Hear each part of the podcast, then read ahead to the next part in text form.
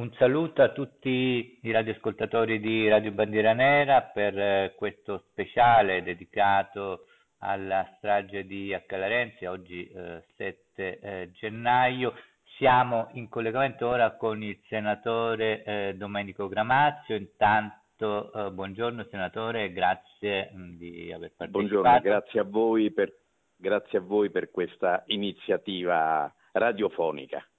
Dunque il senatore Gramazio non ha bisogno di particolari presentazioni, esponente storico prima dell'MSI, poi del centrodestra, deputato e poi eh, senatore per eh, quattro eh, legislature. Sì, sì, esatto. sì ehm, dunque, intanto eh, io eh, prima di eh, parlare mh, del tragico evento della strage di Accalarenza, fare, sì. fare prima un discorso su come, na- come quando nasce la, um, la sezione di Accalarenza, stavo parlando prima con Giovanni Feola della sezione Sì. eh, di H e mi raccontava che la sezione di H non era prima eh, ubicata proprio là, cioè qual è stata insomma la storia che poi ha portato ad aprire la sezione in quello Prima, sez- prima era in via Santa Maria Ausiliatrice, a tre traverse prima.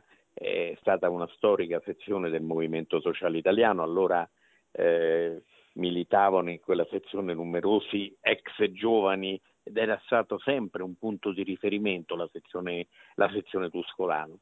Poi nella fine degli anni, a metà degli anni 70, eh, sfrattati da via, da, dal precedente indirizzo, eh, riuscirono a trovare, eh, grazie all'avvocato Gallitto, che era il segretario della Federazione Romana del Movimento Sociale e anche un consigliere, consigliere di amministrazione della Previdenza Sociale, riuscirono a trovare questo locale che, era, che è ancora di proprietà dell'INAIL e da allora si trasferì lì la sezione storica che è stata sempre una sezione eh, molto giovanile. Eh, l'attività che svolgevano era un'attività pre- molto eh, attiva sul piano del territorio, ma era completamente giovanile. Infatti i segretari, dopo Giosuè Caradonna, che fu un segretario storico dell'MSI Sì. eh, degli anni 60, eh, non parenti di Giulio Caradonna, ma eh, un vecchio militante, poi tutti gli altri sono stati dirigenti delle organizzazioni, delle organizzazioni giovanili che ancora sono legati alla storia di H. Larenzia. Eh, lei eh, invece era militante, mi pare, in una sezione vicina, cioè non proprio in quella di Sì, Accalarenza. la sezione storica, sì, la- l'altra sezione storica eh, di Roma Sud, che era la sezione di Piazza Tuscolo, dove venivano spesso i ragazzi di H. Larenzia a chiederci eh, la colla, eh, spesso anche di stampare e produrre eh, volantini e ciclostilati.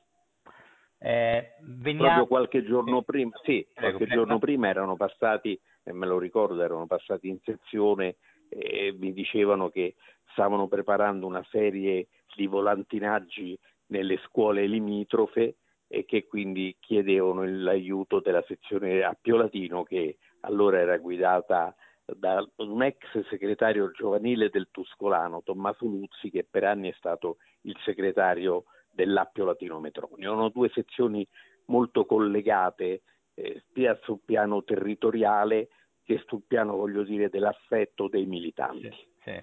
Eh, veniamo eh, a quel 7 gennaio in rete, in realtà anche nella pagina eh, Wikipedia dedicata alla strage di Larenzia è presente una foto nella quale eh, lei è raffigurato insieme a, ehm, a Giorgio Almirante Accompagnai- e a Pino Romualdi. Accompagnai io, sì, accompagnai io personalmente eh, sia Almirante che Romualdi vennero a Piazza Tuscolo e li accompagnai lì.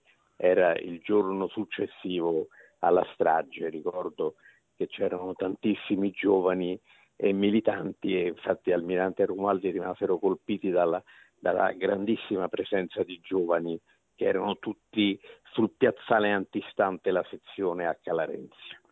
Eh, possiamo invece ricostruire la giornata del 7 gennaio, lei aveva credo 31 anni all'epoca, se faccio Eh sì, esatto.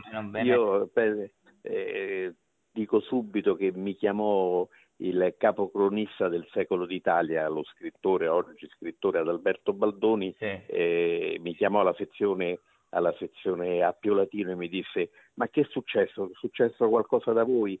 Parlano del Tuscolo, eh, parlavano del Tuscolo e le prime notizie, sì. quindi non si capiva se era Piazza Tuscolo o la sezione Tuscolano, era la sezione Tuscolano e infatti dissi a Baldoni guarda che qui da noi non è successo niente, che cosa è successo? E lui mi disse guarda hanno sparato contro la sezione del Tuscolano e subito mi, eh, prendemmo la, la, macchina, io e Tommaso Luzzi andammo immediatamente sul posto, arrivammo lì che era stato ucciso cinque minuti prima Recchioni all'angolo della, di via Calarenzia.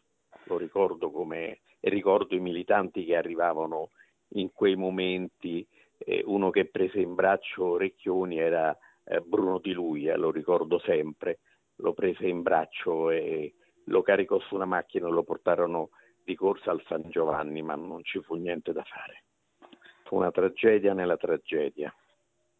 Eh, quali furono ti devo dire una, voglio, sì, voglio dire una cosa che certo. ogni volta che parlo di questo problema, voglio dire, non è il problema dell'età, che ho oltre 70 anni, ma è proprio che la sento nel cuore perché quei ragazzi li conoscevo tutti.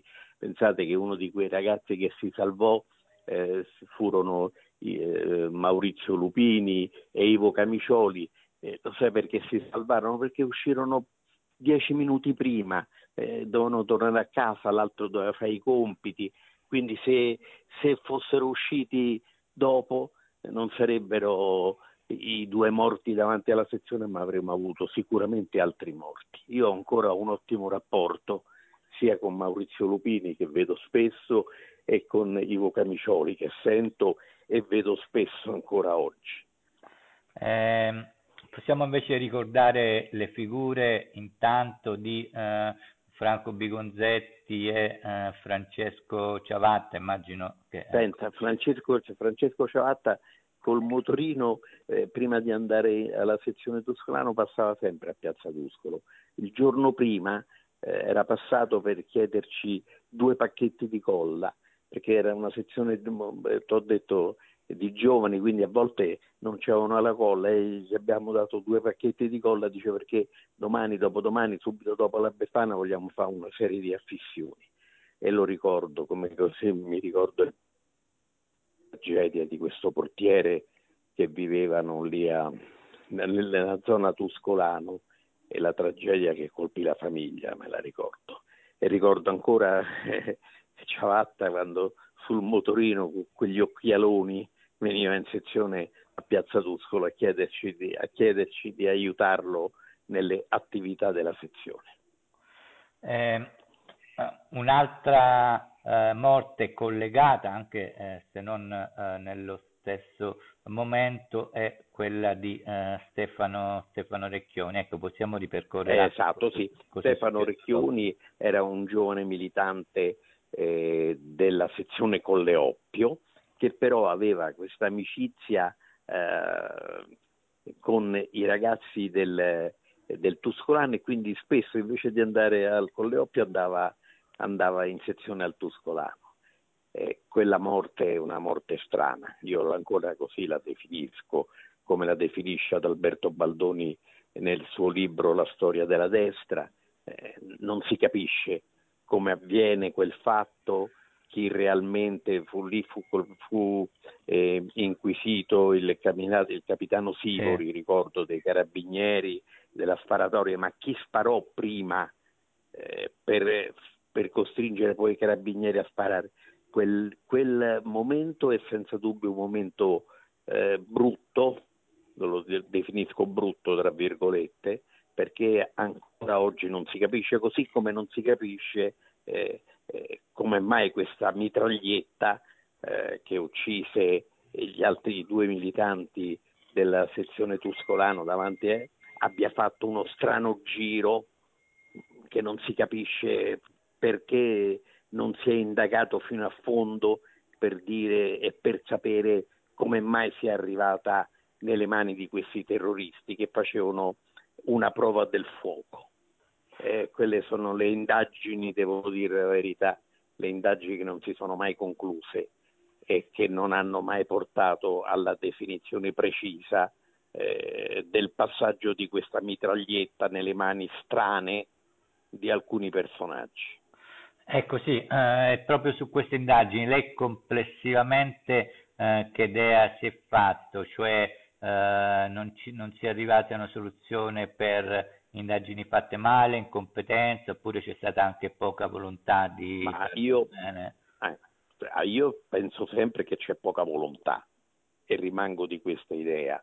Non si è voluto andare a fondo, eh, la magistratura e, le, e, la questura di Roma eh, sicuramente in quel periodo avevano interessi a creare questa campagna di odio nei riguardi dei militanti dell'MSI e quindi non si approfondì mai il motivo per cui questa mitraglietta, ritorno sempre su questo argomento, sia passata di mano in mano per arrivare a questi terroristi che fecero la prova del fuoco.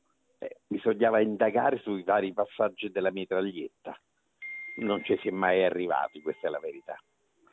Eh, uh, Parliamo invece di quelle che furono le reazioni nell'ambiente eh, immediate, no? sì, eh, sì. Quindi, quali, le, guarda, quali, eh, quali devo, sì, eh, lo, lo, ricordo, intanto la manifestazione che facemmo il giorno dopo, eh, anche lì ci furono una serie di provocazioni eh, fatte da ambienti, io dico sempre da ambienti che negli anni le squadre speciali della questura eh, che si infiltravano notoriamente in ambienti di destra per creare, per creare proprio la contrapposizione tra, tra, destra e sinistra.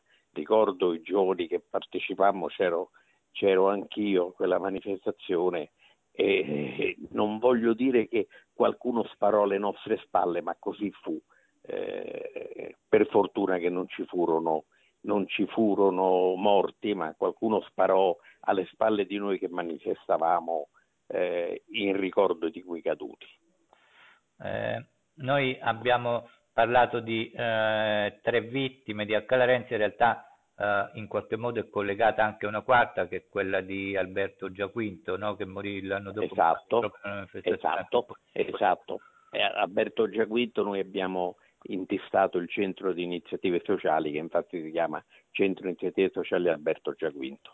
Alberto Giaquinto era uno dei ragazzi del gruppo dell'EUR e partecipò a questa manifestazione fatta in ricordo nel primo anniversario dell'assassinio di H. Larenzia e questo poliziotto eh, dichiarò che, che Giaquinto era armato. Pensi che io ero amico del padre di Giaquinto perquisirono la casa, la villa all'Eur dove abitavano, non trovarono né armi né pizzole eh, né proiettili, niente. Tentarono in tutti i modi di addebitare il fatto della uccisione al fatto che, che Alberto fosse armato. Non era mai stato armato.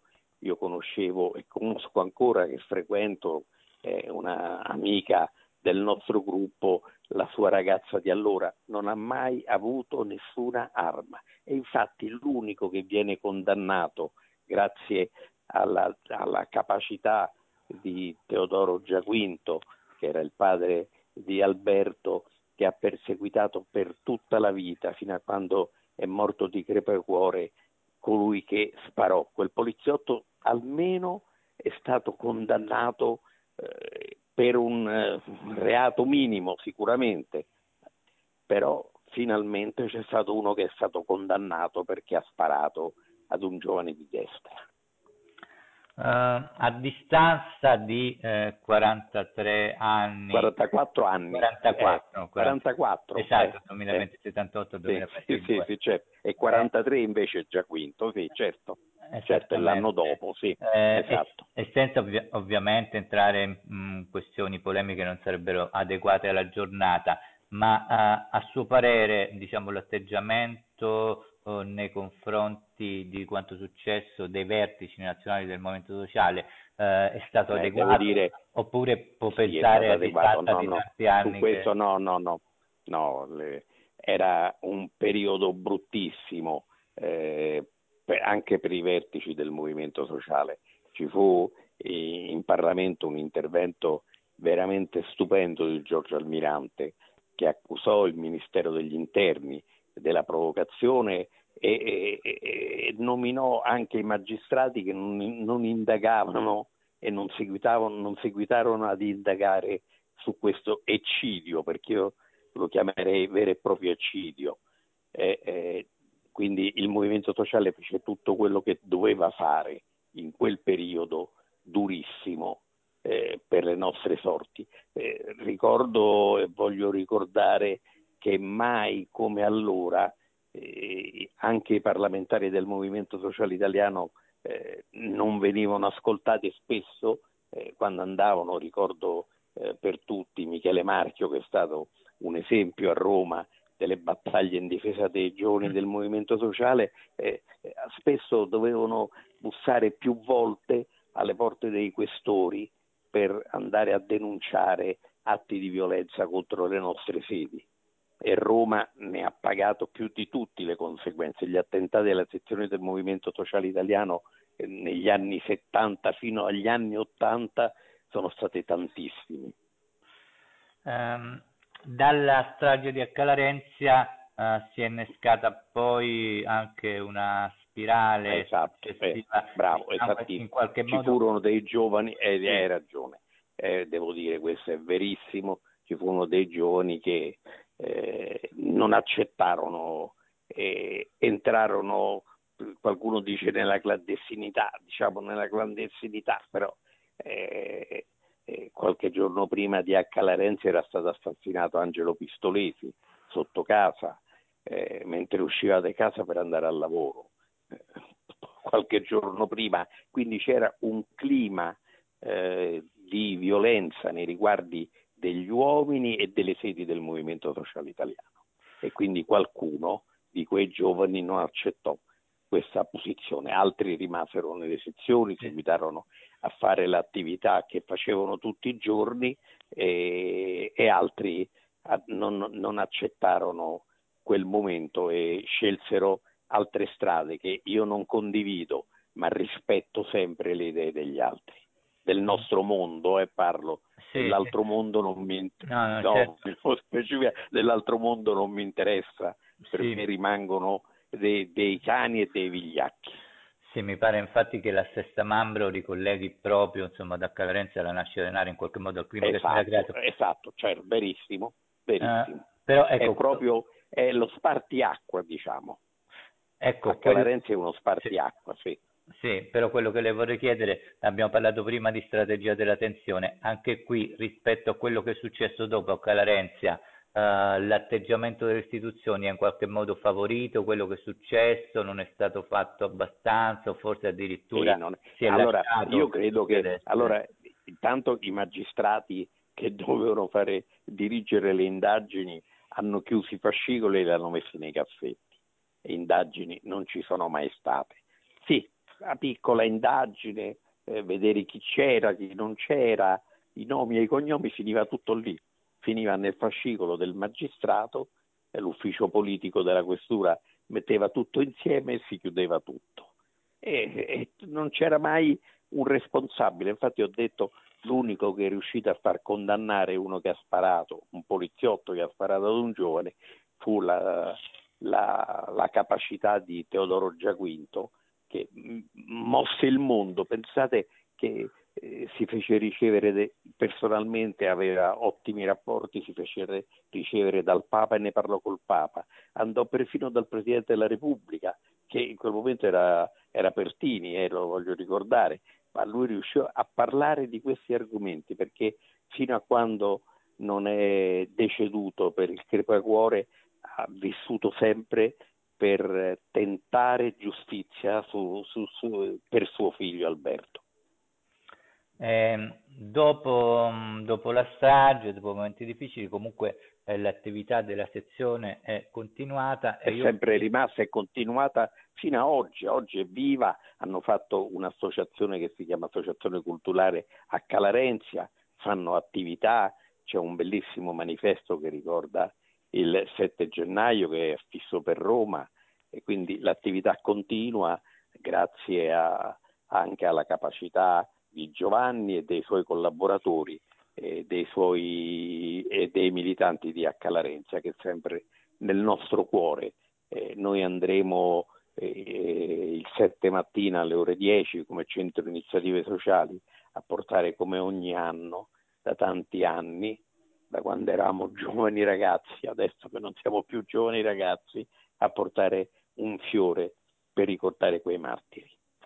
Eh, visto che stiamo parlando appunto della vita della sezione del Calerenzio, ne approfitterei anche per chiederle un ricordo di eh, quello che è stato per molti anni l'animatore, responsabile della sezione, ovvero di Carlo Giannotta, che lei so che ha conosciuto anche che bene. Conosco bene, che co- conosco così bene che fui l'esaminatore eh, quando ero consigliere comunale di Roma, perché sono stato anche in giovane età consigliere comunale di Roma, mi ricordo che fece il concorso all'AMA e lo interrogai io, quindi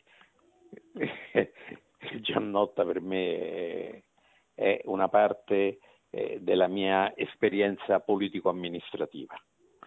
Eh, e quindi sì, sì, e quindi che, che, ricordo ha di, cioè è stato importante comunque il suo ruolo nella sezione? Sì, è stato, ha continuato imperterrito eh, in questa battaglia, lo ricordo è stato pure eletto eh, consigliere eh, del nono municipio con il movimento sociale, ha fatto sempre attività fino, fino al, al, al, suo decesso. E adesso eh, il figlio Mirko continua su questa strada, la strada della militanza e del rispetto delle nostre idee.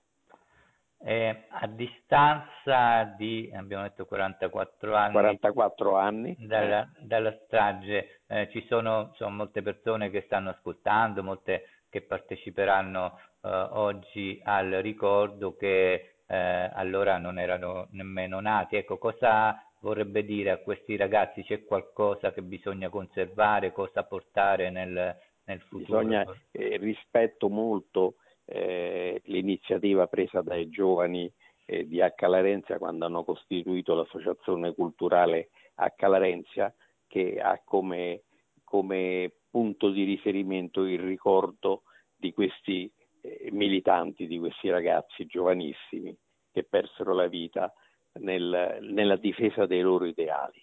Lo hanno fatto in un quartiere eh, difficile, ma che li ha, li, ha, li ha sempre apprezzati ed amati.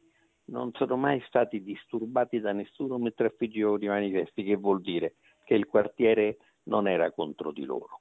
Li ha sempre rispettati, così come noi in 44 anni li ricordiamo, non voglio dire ideologicamente, ma con l'affetto vero di chi li ha conosciuti militando. Io posso dirlo altri non potranno mai dirlo, ma io li ho conosciuti personalmente e li ho sostenuti e ne vado orgoglioso. Eh, bene, io um, direi insomma, che siamo arrivati uh, quasi a, a conclusione. Um, riguardo a quel, quello di cui parlavamo prima, ovvero la verità su Accallarenzia, lei uh, pensa che ormai non l'avremo mai oppure c'è ancora qualche barlume di speranza? È vero che mm, un assassinio come questo, io dico che, che, una strage come questa non può essere eh, archiviata, quindi mi auguro che ci sia domani, dopodomani, fra un anno, un magistrato che voglia riaprire quel fascicolo e indagare. Basterebbe indagare sul giro della mitraglietta per trovare i responsabili veri di quella strage. D'accordo, allora senatore io la ringrazio per essere stata con noi uh, questa mattina. E... E, e, io, e io ringrazio voi perché a 44 anni bisogna avere il coraggio di seguitare a ricordare questi nostri martiri. Grazie. E voi lo avete fatto, grazie a voi. Grazie, grazie, buon proseguimento agli ascoltatori per questo speciale.